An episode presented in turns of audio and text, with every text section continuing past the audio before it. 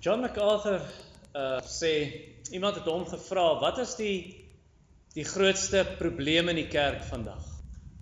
En hy sê, dit is maklik om te antwoord. Dit is 'n gebrek aan onderskeidingsvermoë. Mense is, of mense nie meer die vermoë het om te kan onderskei tussen die waarheid en vals lering nie.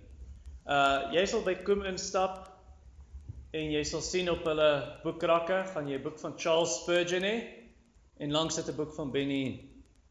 Uh, jy gaan by Koem 'n boek koop en dalk het jy 'n boek van John Piper op jou rak, maar jy het ook William P. Young se boek The Shack op jou rak.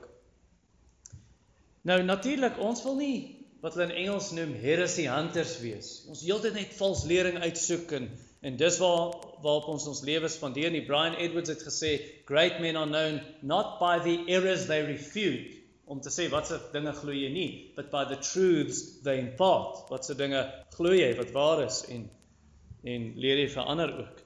So ons gaan nie 'n duiwel agter elke bos soek en, en daai tipe ding nie. Maar ons kan ook nie beleefd glimlag en, en die wolk in die kerk verwelkom en sê, dis nie 'n probleem dat julle hier is nie. Partykeer moet ons die wolwe se name aan die groot klok hang en sê, hier is die valsleraars, ken hulle uit, uh, veral as, as hierdie mense die, die giftige bossies van hulle valslering vir die skape wil voer. En Paulus het dit gedoen in Tweede Timoteus twee, sewentien en agttien. Hy noem twee mense se name. Hy sê, pas op vir hierdie ouens, hulle leer valsheid, en dan sê hy wie hulle is. Hy sê vir Timoteus, en dat hy vir die gemeente kan sê wie hierdie persone is. So ons kan nie die vals leraars se leuns net onder die mat invee, want ons wil nie op mense se tone trap nie, ons is bang ons maak iemand seer. En dalk gaan ek op jou tone trap vandag, uh, en ek's nie jammer daaroor nie, want ek wil jou help. Ek, ek bedoel dit nie in 'n lelike sin, wanneer ek hierdie dinge gaan preek nie, maar jy het hulp nodig. Mense het al gesê, ek onthou eendag toe, sê aan 'n predikant vir my, jy is liefdeloos, omdat ek die valsleraars name genoem het. Ek dink is liefdeloos, as jy weet dat iemand 'n wolf is, en jy sê nie vir die skape nie, en jy waarsku hulle nie daarteen. Jy moet onthou, ons praat nie hier van mense wat verskil oor die fynere besonderhede van die eindtyd, of hulle, hulle is, ons stem nie saam met hulle oor die doop, dit is nie sulke kwessies nie. Hier gaan dit oor die hart van die evangelie, dit gaan nie oor mense wat die evangelie in gedrang bring, wat 'n ander Jesus verkondig. Dis waaroor dit hier gaan. As jy hierdie mense se lering volg, dan verloor jy nie net jou geld of jou vriende nie. Jy verloor jou siel. Paulus sê dit in Galasiërs een, as enige iemand 'n ander evangelie verkondig, ek het dit laasweek aangehaal, laat hom 'n vervloeking wees. Dis hoe ernstig dit is wanneer ons oor hierdie kwessies praat. En dis hoekom Judas so dringend is in die eerste vier verse van hierdie brief en in die res van die brief. So kom ons lees dit, Judas vers een tot vier. Judas, 'n diensknegt van Jesus Christus en broer van Jakobus, aan die wat geroep in God die Vader geheilig, op party vertalings geliefd, en vir Jesus Christus bewaar is, mag barmhartigheid en vrede en liefde vir julle vermenigvuldig word. Geliefdes, terwyl ek alle ywer aanwend om aan julle oor ons gemeenskaplike saligheid te skryf, het ek die noodsaaklikheid gevoel, om julle deur my skrywe te vermaan, om kragtig te stry vir die geloof, wat eenmaal aan die heiliges oorgelewer is. Want sekere mense het ingesluit, wat lank tevore al opgeskrywe is vir hierdie oordeel. Goddelose mense, wat die genade van ons God verander in ongebondenheid, en die enigste heerser God, en ons Here Jesus Christus verloon. Nommer een, gaan ons kyk na Judas se seënbede, dis in vers een en twee. En my oudste sussie, sy het nog kontak met van die mense wat saam met ons op skool was, ek het in Louis Trichardt groot geword, en van tyd tot sy tyd sal sy net vir my sê wie oorlede is, wie met wie getrou het, uh, jy weet, en wie waar bly in die Kaap, en, en waar hierdie persoon werk, en so aan. En 'n paar jaar gelede, toe, toe vertel sy my van twee seuns, wat die jaar na my matriek was, en sy het vir my gesê, beide van hulle tot bekering gekom, nou jy kon my met 'n veer omslaan, want hulle was van die slegste kinders in die skool. Ek praat nie net van stout soos tok-tokkie speel en sulke dinge, ek praat van slegte seuns, wat gevloek het en beklei het en gedrink het en, en daai tipe dinge gedoen het, en ek was baie bly, toe ek hoor hulle tot bekering gekom. En Judas, hierdie Judas, was in 'n sekere sin so gewees. Nou, hierdie is nie Judas Iskariot nie, uh, dis ook nie Die ander apostel, wie sy naam Judas was nie, ons lees van hom in Lukas ses sestien en Johannes veertien twee en twintig, so is nie een van daai twee Judasse nie, hierdie is 'n ander Judas, hierdie is Jesus se halfbroer, uh, en ons lees van hom in Matteus dertien vyfenvyftig, waar dit sê, maar, toe sê die mense, maar is, is dit nie die timmerman, die, die skrynwerker se seun nie, Josef se seun, en, en sy broers is ook hier, saam met ons, en sy sissies ook, en toe noem hulle sy broers se name, en, en hulle noem, Judas, en Jakobus, en Simon, of Simeon, en Joses, of Josef, in van die ander evangelies. So dis daai Judas hierdie, um, in vers een, sê hy, Judas die diensknegt van Jesus Christus, en broer van Jakobus, daai selfde Jakobus van Matteus dertien, die selfde Jakobus, dis nie Jakobus Johannes se boetie nie, daai apostel nie, uh, dis die selfde Jakobus wat die brief Jakobus geskryf het, want Jakobus begin, Jakobus, 'n diensknegt van Jesus Christus. En hier sê hy, Judas, 'n diensknegt van Jesus Christus. Of Galasiërs een vers negentien sê, Jakobus, die broer van Jesus. Nee, Galasiërs twee vers nege ook, praat van daai selfde Jakobus, die leier van die kerk in Jerusalem. Dis daai Jakobus, en hierdie is sy boetie. Hierdie is daai Judas. Nou, net om terug te kom by die illustrasie van die seuns, wat saam met my op skool was, wat so sleg was en tot bekering gekom het. Hierdie Judas was so, want in Uh, Markus byvoorbeeld, drie vers eenentwintig, dan wil hy vir Jesus sommer gaan wegvat, hy en die ander boeties, uh, toe Jesus nou preek, hulle sê, Jesus is, hy, hy het sy verstand verloor, hy is mal, so hy het gedink, sy halfbroer, Jesus is mal, uh, en dan in Johannes sewe vers vyf sê dit, Jesus sy eie broers het nie eers in hom geglo, en Judas is een van daai broers, hy het eers na Jesus se opstanding tot bekering gekom, en dit lees ons Handelinge een vers veertien, waar het sê, allemaal was by die bid hier gewees, en ook Jesus se broers, so hulle is daar, na Jesus nou opgevaar het, hemel toe ook, so hy nou, in vers een, Judas, 'n dienskneg van Jesus Christus, 'n slaaf van Jesus Christus, Jesus beteken verlosser, hy weet Jesus is sy verlosser, Christus is die gesalfde, seun van God, en hy weet dit ook, van Jesus. Nou, net terloops, as ek sê, halfbroer, so hulle dieselfde ma gehad, Maria is hulle albei se ma, Jesus se ma en Judas se ma, maar Jesus het nie 'n aardse pa nie, hy is uit 'n maagd gebore, so Josef is Judas se pa, maar nie Jesus se pa nie, nie dat jy dit reg het. Nou, net om gou hier op 'n syspoor te gaan, nie heeltemal nie, net 'n toepassing nie uit te maak, het jy familie, familielede of vriende of kollegas, uh, hulle, hulle weet van Jesus, soos Judas, maar hulle glo nie in hom nie, dalk gaan hulle kerk toe selfs, maar hulle glo nie in hom nie, uh, en jy het al vir hulle die waarheid verduidelik, is net of hulle, hulle, hulle dit nie kan insien nie, of hulle dit nie wil insien, uh, dalk is hulle soos die, die rotte van Hamelin, nee, die rotte loop agter die betowerende fluit aan, of die toweragtige fluitspeler, en, en dalk is jou familie so, hulle, hulle, daar's vals leraars, en hulle, hulle volg hierdie vals leraars, net soos die rotte die fluitspeler volg. Is daar hoop vir daai familielede? En vriende en kollegas? Ja, onthou vir Judas. Jesus se halfbroer. Hy het nie Jesus geglo nie. So moenie ophou bid vir hulle. Nou Judas, vir wie skryf hy sy brief in vers een?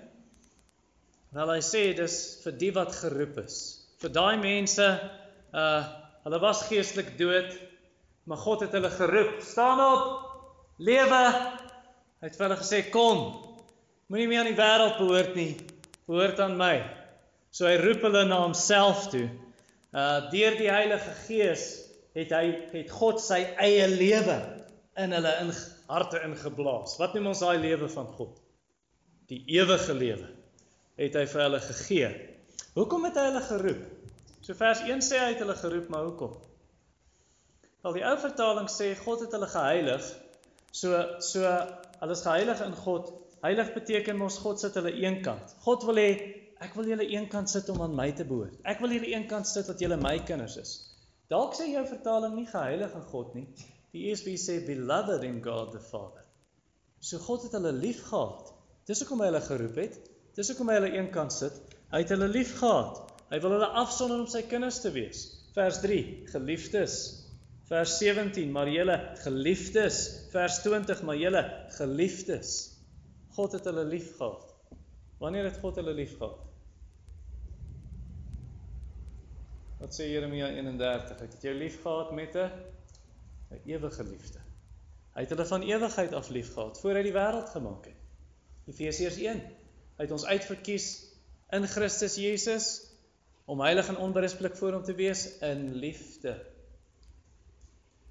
Het hy ons bestem om aangeneem te word as sy kinders. Of in Johannes sewentien, waar Jesus bid, Vader, U het my lief, net soos U hulle lief het, U het my lief gehad voor die skepping. En so het die Vader ons ook lief, of die, uh, Eerste Tessalonisense hoofstuk een vers vier. Ek wil dit vir jou lees, waar Paulus vir hierdie gemeentekie skryf, en hy sê, ons weet van julle uitverkiesing, broers, wat deur God bemin word, of in die Engels, loved by God. So, Tannie Ronel, het die Vader Tannie lief, voor hy die wêreld gemaak het, en Tannie Trisha, en Japie, Tannie Wilna, voor hy die wêreld gemaak het. Hoe weet jy het jou lief? Hierin het ons die liefde van God leer ken, hoe? Dat Christus vir ons gesterf het, toe ons nog sondaars was. Dis nie, dis nie liefde nie, om te sê, ek het God lief. Dis nie waar liefde begin nie, dis nie die fontein of die oorsprong nie, maar om te sê, hy het my lief en sy seun gegee as die versoening vir my sondes. Eerste Johannes vier vers tien praat daarvan. Wat is die bekendste vers in die Bybel? So lief het God die wêreld gehad, so lief, dat hy sy seun gegee het, sy enige gebore seun. So dis hoe hy sy liefde bewys het, hy het jou nie gestraf vir jou sonde nie. Maar sy seun het gesê, ek sal die straf aan. Hoe kom daai liefde na jou hart toe? Deur die Heilige Gees het God sy liefde in ons harte uitgestort. Romeine vyf vers agt sê dit, of vyf vers vyf tenminste.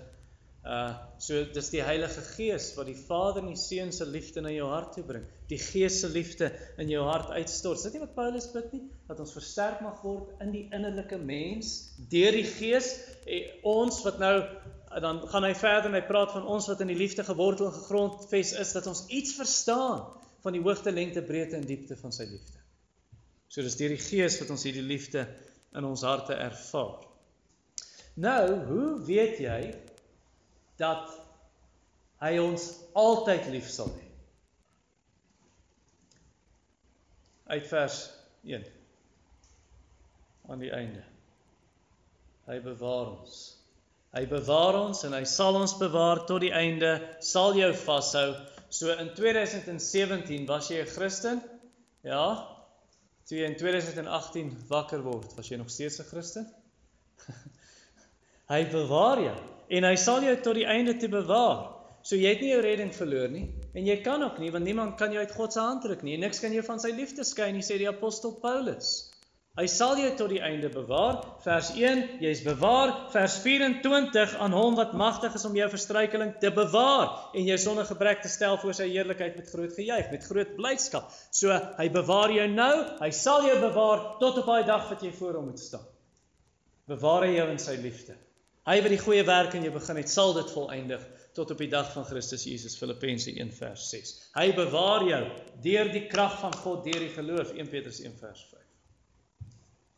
So die vraag wat jy jouself moet vra is nie of jy dag en datum vir jou bekering het nie, alhoewel jy dit moontlik het. Uh, dit gaan nie oor of jy gedoop is, en of jy lidmaat van die kerk is, en of jy in 'n Christelike huis groot geword het, dalk het jy een of ander geestelike ervaring gehad, dalk jy 'n warm gevoel in jou bors.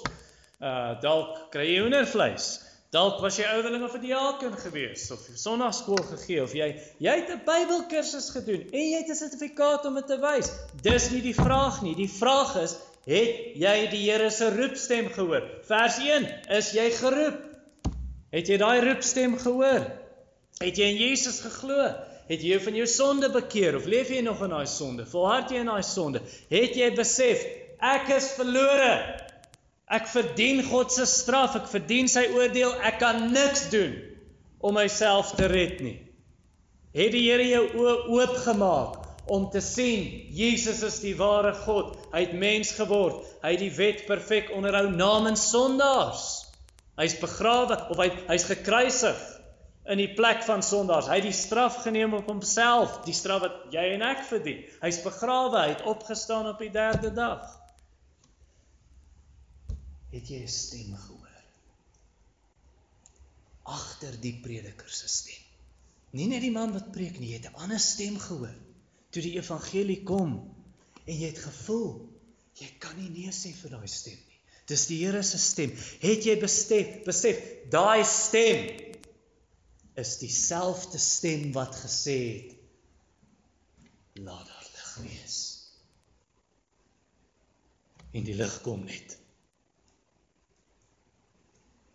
Onthou jy nog hoe hierdie onhoorbare stem geklink het? Dit weergalm eintlik in jou ore, dit was so soet, jy wou hom volg. Dit was, dit was onsigbaar soos die lente wat die perske bloeisels oopmaak. Jy kon dit nie weerstaan nie, en jy wou ook nie. Jy het 'n liefde ervaar. Toe dit gebeur, jy het, jy het 'n liefde ervaar wat jy nooit voorheen geken het nie. Dit, dit was soos die riptide in Jeffreys Bay, dit was soos 'n sterk seestroom wat jou na hom toe trek. Jy kon nie nee sê nie, jy wou nie, jy wou kom. Soos Paulus, toe die lig skyn en Jesus stop hom koud in sy spore. Hy kon nie nee sê nie, en hy wil nie.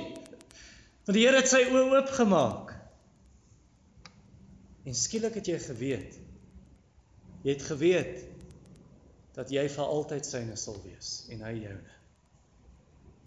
En jy het veilig gevoel, en, en jy het sonder twyfel geweet, hy gaan my nie los nie. Hy sal my vashou tot die einde. Sal hy jou, sal hy jou voor die skepping lief hê, en sy lewe gee om jou te red, en sy gees gee om in jou te woon, en jou te wederbaar, en dan op die einde jou soos olie deur sy vingers laat glip. Wat Judas bid vir sy lesers, nie net in vers een skryf hy nou, maar wat hy nou bid in vers twee, dit kom van die Here af, al daai dinge. En dit geld vir jou ook. Kyk vers twee, mag barmhartigheid en vrede en liefde vir julle vermenigvuldig word. God is soos 'n fontein, wat nie ophou nie. Het raak net nie op nie. Of daai wat hy sê, barmhartigheid, vrede, liefde, vermenigvuldig word. Dit hou net aan, en aan, en aan.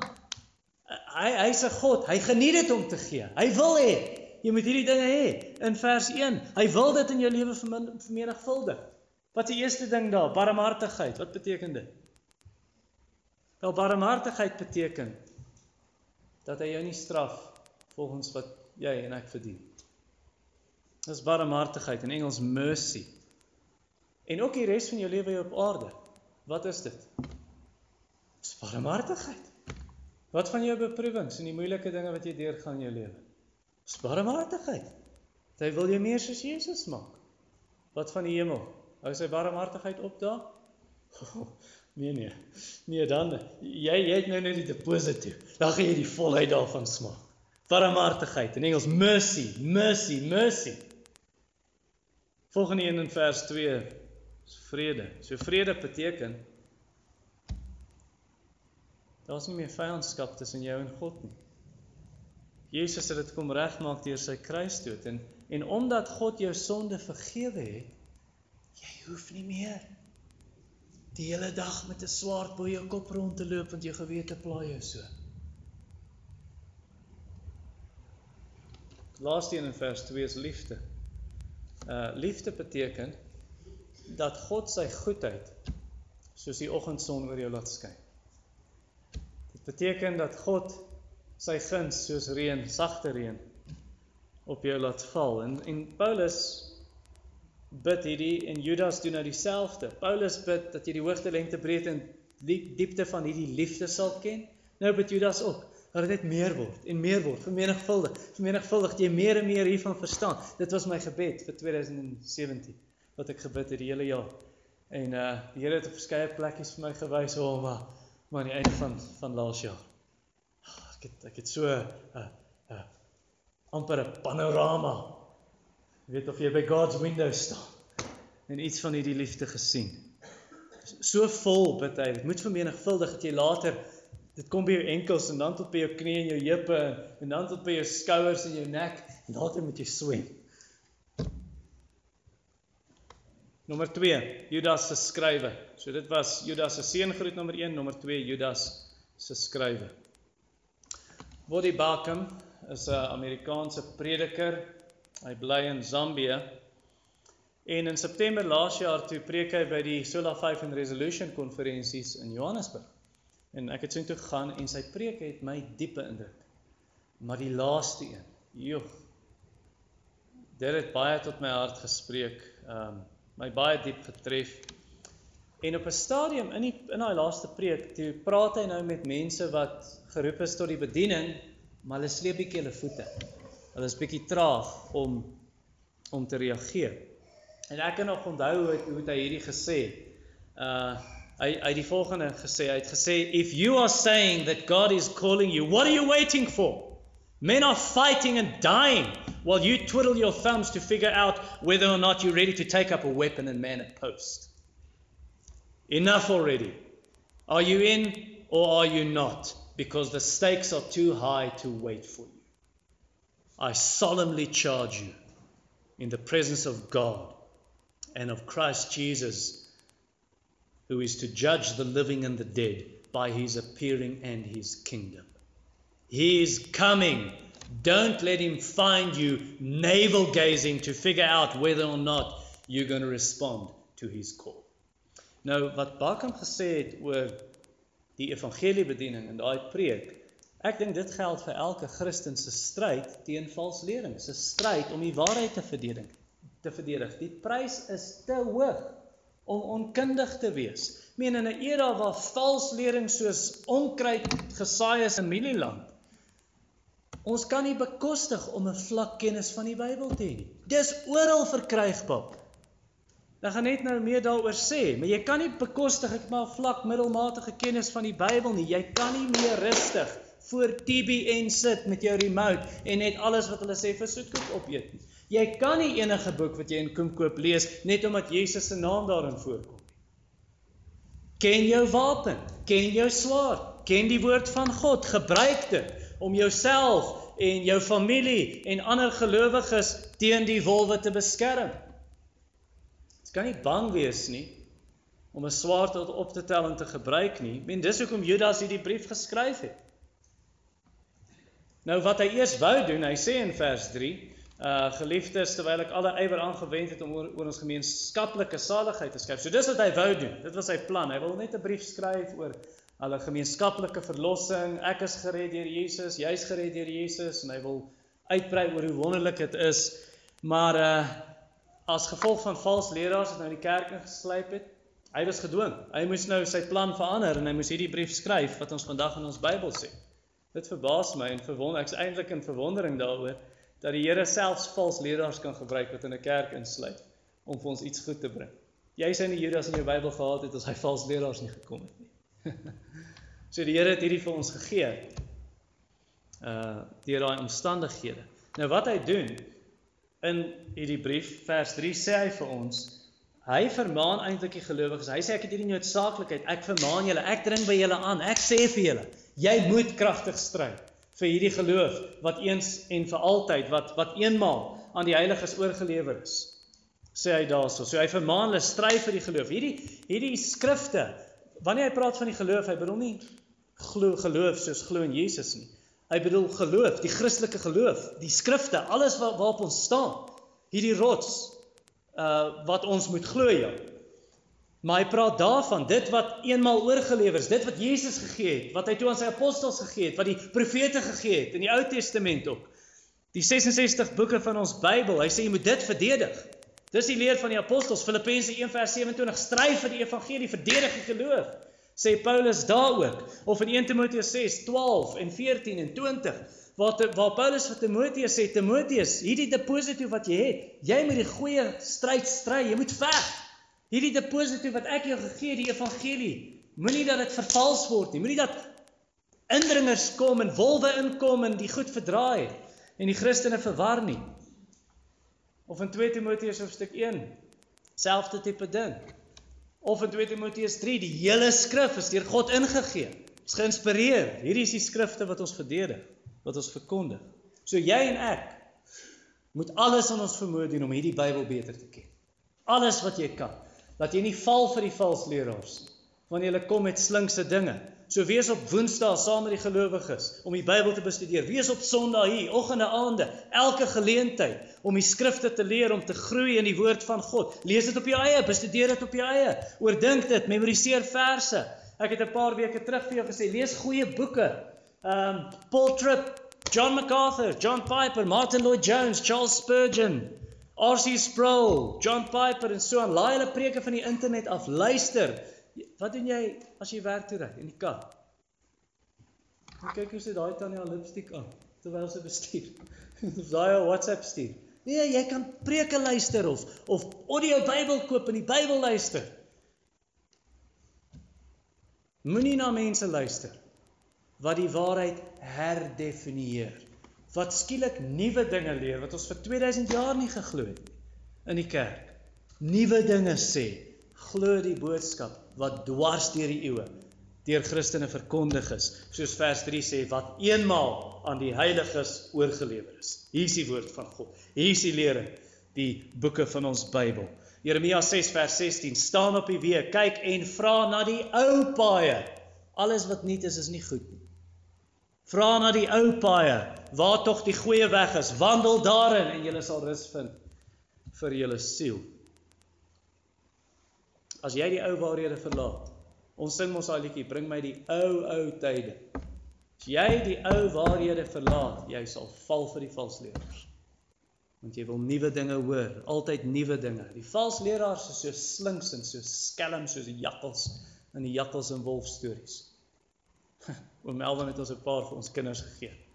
Ja, skelm ou jakkels. Dis nie die valsleerders is, want vers vier sê vir ons, sekere mense het ingesluip. Die, die E S V gebruik nog 'n term om dit te beskryf. Dit gaan eintlik al oor hulle hulle het onop, onopgemerk ingesluip. So jy het dit nie eens raak gesien nie. Galasiërs twee vers vier praat ook al van secretly slipped in. Dis wat hulle so gevaarlik maak. Valse leraars trek nie hulle voortande nie en sluip hierdie twee tande en het rooi kontaklense in nie. Valsleraars is gewone mense, jy weet, hulle, hulle lyk soos jy en ek. Uh, Handelinge twintig vers vyf en twintig en dertig. Paulus sê, hulle gaan wolwe kom, hulle gaan die skape wil verjag, hulle gaan uit julle eie midde opstaan. Mense saam wie jy tee drink na kerk. Hy waarsku, pas op vir daai valsleraars, hulle is in selgroepe, hulle is in kansels, hulle is in populêre Christelike D V D's en tydskrifte en boeke en en T V-kanale, Christelike T V-kanale, Christelike radiostasies, hulle is oral, hulle is gawe mense, hulle is vriendelike mense. Hulle glimlag vir jou, hulle gebruik woorde soos Jesus en God en Bybel en Heilige Gees en kerk en Christen en genade. En daar haal selfs die Bybel af. Net soos die duiwel toe hy vir Jesus versoek het, maar Jesus daar staan geskrywe. Matteus vier vers ses. Hierdie mense ook, hulle haal die Bybel aan. Hulle verander net 'n woord of twee, haal dit net buite konteks aan. En dan vang hulle mense. Hulle hulle om hulle die konteks so verdraai is of hulle hulle valse lering so suiker inmeng of eintlik soos soos nie suiker nie, iets wat giftig is, meng hulle in die verfrissende tee van God se woord. En so vang hulle mense uit. So wees op jou hoede, wees op jou hoede. Hier's 'n ding wat ek sien Christene nie doen nie. En ek wil jou aanspoor vandag, doen dit. Is dit wat hulle sê in die teks? Moenie so kyk nie. Wow.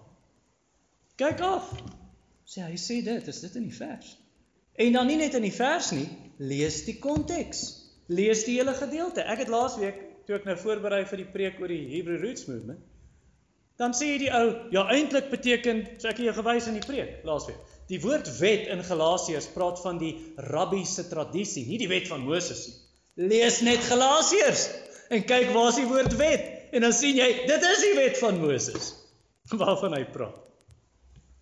So, moet dit nie net aanvaar, want hierdie ou sê vir jou, die Griek sê en die Hebreë sê, hoorie, daar's hordes bronne op die internet. Dis baie maklik deesdae om te gaan kyk, is dit wat die Griek sê? Jy hoef nie eens Grieks te ken, dit is al veel mooi in Afrikaans sit.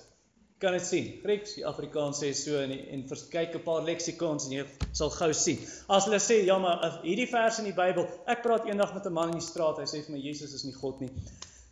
So, uh, blok af en twee blokken op. En uh, hij praat die dingen en toen zei, ja man, Deuteronomium so en so staan dit. Hy het gelieg.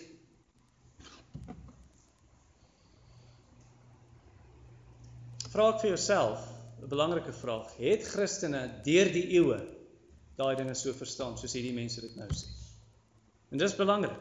Of is hierdie dinge nuwe leerstelling?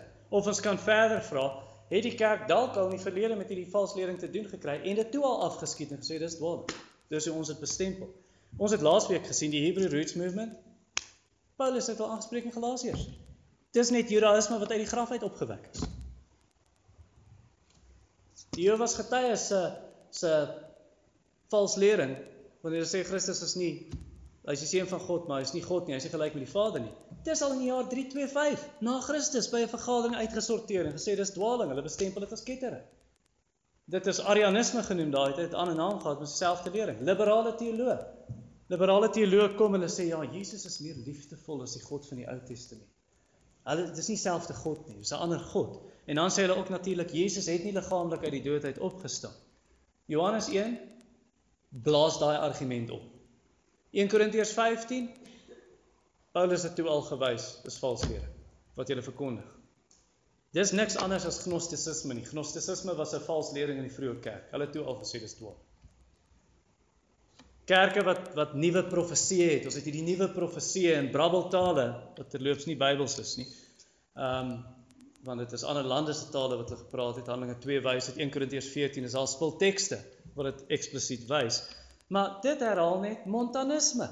Montanisme is in die tweede eeu as 'n valslering uitgewys. Tweede eeu na Christus is dit verdoem. Mense wat sê, ja, maar ons het nie 'n sondige natuur van geboorte af nie. Jy is eintlik goed wanneer jy gebore word. Jy het nie 'n sondige natuur nie. En jy kan jouself beter maak. Jy moet net kies om beter te wees en jouself dan in die hemel kry. Dis in die jaar vier vier drie een na Christus. By 'n vergadering is dit afgeskiet. En is die ketters afgeskiet. Dit is genoem, is genoem Pelagianisme, van 'n ou met die naam van Pelagius, wat dit uitgedink het. En God sal hierdie dwaalleraars oordeel. Hy sal hulle straf. Saam met die dwaalleraars wat in Judas se tyd daar was. En dit sê so in vers vier, dat dit lankal op, dat is lankal opgeskryf vir hierdie dwaling, vers vier, of vir, vir hierdie oordeel, sekere mense het ingesluit, wat lankal tevore opgeskryf is vir hierdie oordeel. In die Ou Testament al, het die profete hieroor geskryf, en gesê hierdie dwaalleraars kom, en hierdie dwaalleraars sal hierdie dinge sê, en, en daai dinge sê. Uh, John MacArthur sê, their doom, their judgment, was pre-written in Scripture, in die Ou Testament, as a warning to all who would come later. So, Oud Testament profeet is soos Henog. Hy het in Adam se tyd geleef. Maar Henog het al gesê, dat hierdie oordeel gaan kom oor hierdie goddelose dwaalleraars. En dit sien jy in vers veertien en vyftien, ons gaan nog daarby kom, wanneer dit praat van die straf kom oor hulle. Of Petrus. En Jesus het dit natuurlik vir sy apostels geleer, want hy het gesê, pasop vir die wolwe in skaapsklere, en dan sê hulle, soos bome wat slegte vrugte dra, hulle gaan uitgekap word en die vuur gegooi word. So die oordeel kom vir hulle. Um, en dieselfde in in uh, twee Petrus twee vers drie en vers sewentien, waar hy sê, nee, daai oordeel is lankal opgeskryf vir hulle, soos Judas sê, in die Ou Testament al, het God hierdie dinge opgeskryf. Nou, hoekom, hoekom het die Here besluit, om hulle so te oordeel, hierdie valse leraars, volgens vers vier, wat is die probleem met hulle? Wat sê vers vier?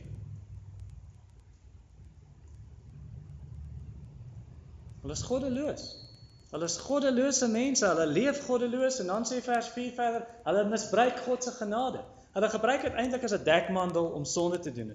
God se genade is nou hulle lisensie om sonde te kan doen. Net soos Galasiërs praat Paulus ook al van vyf dertien, een Petrus twee vers sestien. Moenie jou vryheid gebruik as 'n dekmantel vir sonde. O, ek kan sonde doen, ek's vry. Jesus het my gered, ek gaan nie my redding verloor nie. Sy genade ken geen perke nie, en moenie bekommer nie, jy hoef nie skuldig te voel op jou, oor jou sonde. Hou op so wetties wees, hou op so wetties wees om te sê, jy moenie flieks kyk waar hulle God se naam laster en sekstonele wys nie. Hou op so wetties wees. Net nou sê jy kan nie net een keer bietjie lekker partytjie hou en en bietjie te veel drink nie. Ek meen die Here het in elk geval alles gemaak om te geniet, so ons kan dit doen en hy is genadig. So nee, jy kan altyd weer na hom toe kom om vergewe te word. En eintlik hoef jy nie eens jou sonde te bely nie. Jy hoef nie, is nie Bybels om jou sonde te bely nie. Nou, ek het dit gelees onlangs in 'n boek van Joseph Prince. Jy hoef nie jou sonde te bely nie, want jy weet, uh, dis klaar vergewe, dis klaar vergewe in Jesus, deur Jesus se kruis. So die Onse Vader, waar dit sê vergeef ons ons skulde, nie daaroor bekommer nie. Ja, hulle redeneer soos Paulus se opponente in Romeine ses vers een. Paulus sê, wat sal ons dan sê? Sal ons in die sonde bly dat genade meer kan word? Moes 'n ander sonde doen? Hey, ons genade. God gee meer genade en meer die sonde. Luister hier. Dit sal seker wees, lelik wees van my om te sê enige aap weet. Maar ek wil dit sê, enige aap weet. Dat God sy seun Jesus Christus gegee het en sy genade deur Christus gegee het om ons van sonde te bevry. Nie sodat ons meer kan sondig nie. Hey, die rekord is skoon, kom ons maak hom weer vol. Nie sodat jy meer kan sondig en in sonde kan lewe nie. Iemand wat vry is en in sonde lewe, huh?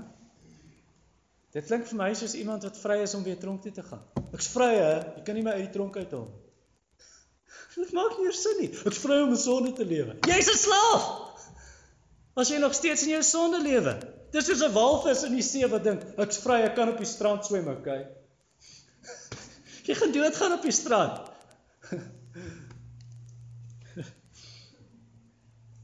Volgens vers vier het hierdie valsleraars hulle hulle hulle Here, hulle die Here en Meester Jesus Christus verloon. Kyk wat sê hy daar uh, aan die einde van die vers, die enigste heerser in God en die Here Jesus Christus verloon.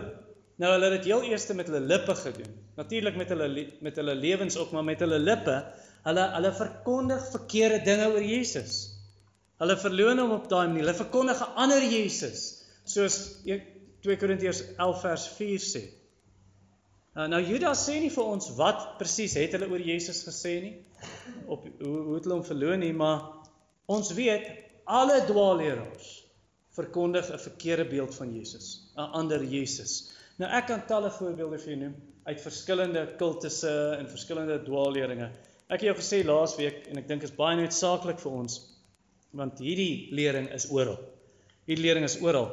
Um, en dis die Word of Faith movement. Of uh, sogenaamd die Prosperity Gospel, Health and Wealth, voorspoedsleer. So ek gaan my toepassings tot daai lering beperk. Kom ek begin met Benny Hinn en Kenneth Copeland. Uh, hulle sê byvoorbeeld dat Jesus Satan se natuur aangeneem het toe hy aan die kruis gaan het. Hier is 'n aanhaling, een Desember negentien negentig, toe sê Benny Hinn op T B N. He, it's now Jesus, who is the nature of God, became the nature of Satan when he became sin. Dit is 'n dwaallering oor Jesus. Dis 'n ander Jesus.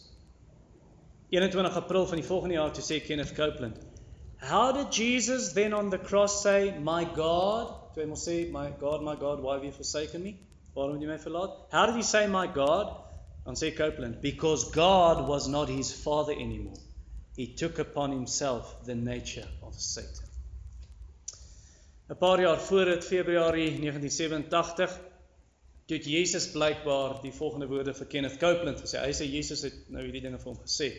Don't be disturbed when people accuse you of thinking you are God. Want die Word of Faith movement sê, ons is klein gode. Don't uh, be disturbed when people accuse you of thinking you are God. They crucified me for claiming I was God. I didn't claim I was God. I just claimed that I walked with him and that he was in me. Hallelujah, that's what you are doing. Uh, oor Jesus se kruisdood het Joyce Meyer in negentien sesennegentig weergawe van haar boek The Most Important Decision You'll Ever Make het sy die volgende gesê. Jesus entered hell and defeated Satan. Jesus paid for our sins on the cross and went to hell in our place. His spirit went to hell because that's where he deserved to go. En ek het dit in die boek self gelees. Ek het nie aan 'n webtuiste gaan sien. Ek het dit in die boek self gelees. Jesus went to hell for you. In die negentien eenennegentig weergawe van dieselfde boek sê sy Jesus is weergebore. Hy is die eerste persoon wat weergebore is.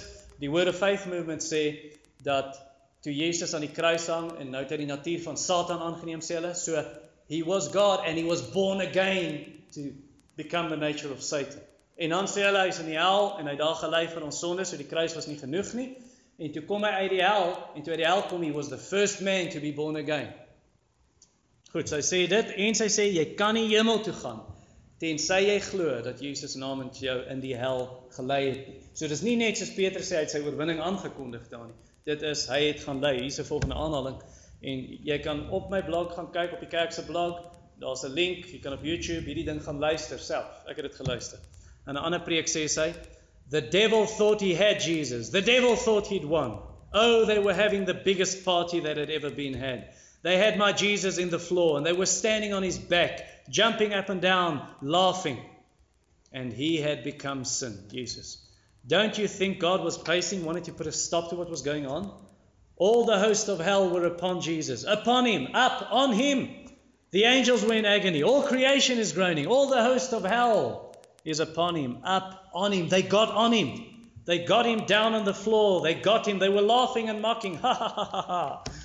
You trusted God, and look where you ended up. You thought he would save you and get you off that cross. He didn't. Ha, ha, ha. Waar staan dit in die Bybel? Die valsleraars verloon nie net vir Jesus met hulle lering. Dit het ons nou gesien. Hulle verloon hom ook in hulle lewens, deur hulle lewens. Vers vier praat van hoe hulle hom verloon. Titus een vers sestien sê hulle bely met hulle lippe, of hulle bely hom met hulle lippe, maar hulle verloon hom deur hulle lewens. En dis wat die valsleraars doen. Hulle tree op asof Jesus nie die Here en meester van hulle lewens is nie. Soos vers vier, hy is die Here en meester. Hulle verloon nie die Here en meester. Hy is nie die Here en meester van my lewe nie. Ek is die kaptein van my eie skip. Hulle leef in sonde, hulle gee hulle self oor hulle liste. Vers vier sê, hulle verander die genade van ons God, middel van die vers, in ongebondenheid. Daar's nie perke nie. Hulle gee net oor aan hoe hulle wil lewe in hulle liste. Nou, ek gaan in die volgende preek gaan ek praat oor hulle losbandigheid en hulle immorele leefstyle. Maar vir nou is dit genoeg om te weet, jy moet nie die valse leraars verdedig nie. Moet nie hulle verdedig en opstaan vir hulle, of tevrede wees. Ok, ek ken nou van hulle lering, jy moet nie eens net meer daarmee tevrede wees nie. Volgens Judas, hy sê, jy moet veg vir die waarheid. Jy moet die waarheid verdedig. Jy moet ander gelowiges selfs help om nie te val nie, want vers drie sê stryd daarvoor, vers tweeëntwintig sê, of vers drieëntwintig, jy moet hulle uit die vuur ruk, sommige mense, jy moet hulle help, want hulle val vir hierdie dinge. En vir hulle sê, hierdie is nie waar nie. Nou, jy weet wat gaan gebeur. Mense gaan jy aanvanklik nie glo nie. Jy is net teen hulle. Jy wil net mense sleg praat. Jy wil net mense afbreek want jy doen. Want hulle het meer mense in hulle kerk as jy. Maar jy moet maar die punch vat. En as jy die waarheid lief het en jy het ander mense lief, het hulle waarsku. Dan sê jy, die dinge is valse lering. En dit is nie, jy glo nie soos ek oor die eindtyd nie, soos ek net nou genoem het. Hierdie is die evangelie. Hierdie is Christus, die waarheid. Boeke wat sal help, ek kan vir mense, John MacArthur se boek gee, Strange Fire, dit spreek hierdie dinge aan, of op die internet die preke aflaai vir iemand gee, of 'n boek wat baie maklik is om te lees, ek het dit tydens my vakansie gelees, verlede jaar, is Christianity in Crisis, van Hank Hanegraaff, Hank met 'n A, A A N K, Hank Hanegraaff, lees baie makkelijk en het wys die ding baie duidelik uit, baie behulpsame boek, en dit gaan als net oor die Prosperity Gospel, die boek, en dan, dalk ontmoet jy mense, hulle is nie lesers nie, hulle hou nie van boeken lees nie, so gee dan vir die persoon 'n D V D, of die Strange Fire preke, of A Call for Discernment, A Call for Discernment van Justin Peters, baie makkelijk om te volg, baie videoclips wat hy wys, hy sê nie net, gryp nie goed uit die lucht nie, hy wys, hy sê die ou dit in sy preek, hierdie vals leringe, om mense te waarsku, en dan wys hy vir jou wat is die waarheid. So ons moet soos Charles Spurgeon wees. Jy weet, Spurgeon het positieve waarheid verkondig. Die waarheid, ons moet dit doen, ons moet daar, dit moet ons focus wees, moet nie die hele tyd valse lering focus nie. Maar Spurgeon het positieve waarheid verkondig, maar hy het nie geskroom om valsheid uit te wys nie. En mense te waarsku en sê, hier is dinge wat verkeerd. En op die einde, omdat hy teen valsheid gestaan het, hy is geskors uit die Baptist Union in Engeland. Want hy het tweeduisend teen sewe gestem. Hy was nie minderheid, hy is uitgestem. Want hulle het begin sê, Jesus is nie God nie, Jesus het nie uit die doodheid opgestaan nie, Jesus is nie uit die maagd gebore nie, hy het nie wonderwerke gedoen nie, en so aan. En toe het hy teen die Baptist Union gestaan, maar hy sou eerder geskors word, as om valsheid te omhels, en om vals lering te omhels. En in 'n preek in sestien Oktober agttien sewe en agtig, toe het hy gesê, I thank God, what I believe, I shall believe, even if I believe it alone. En ek hoop van harte, ek en jy kan dieselfde sê. Kom ons bid saam.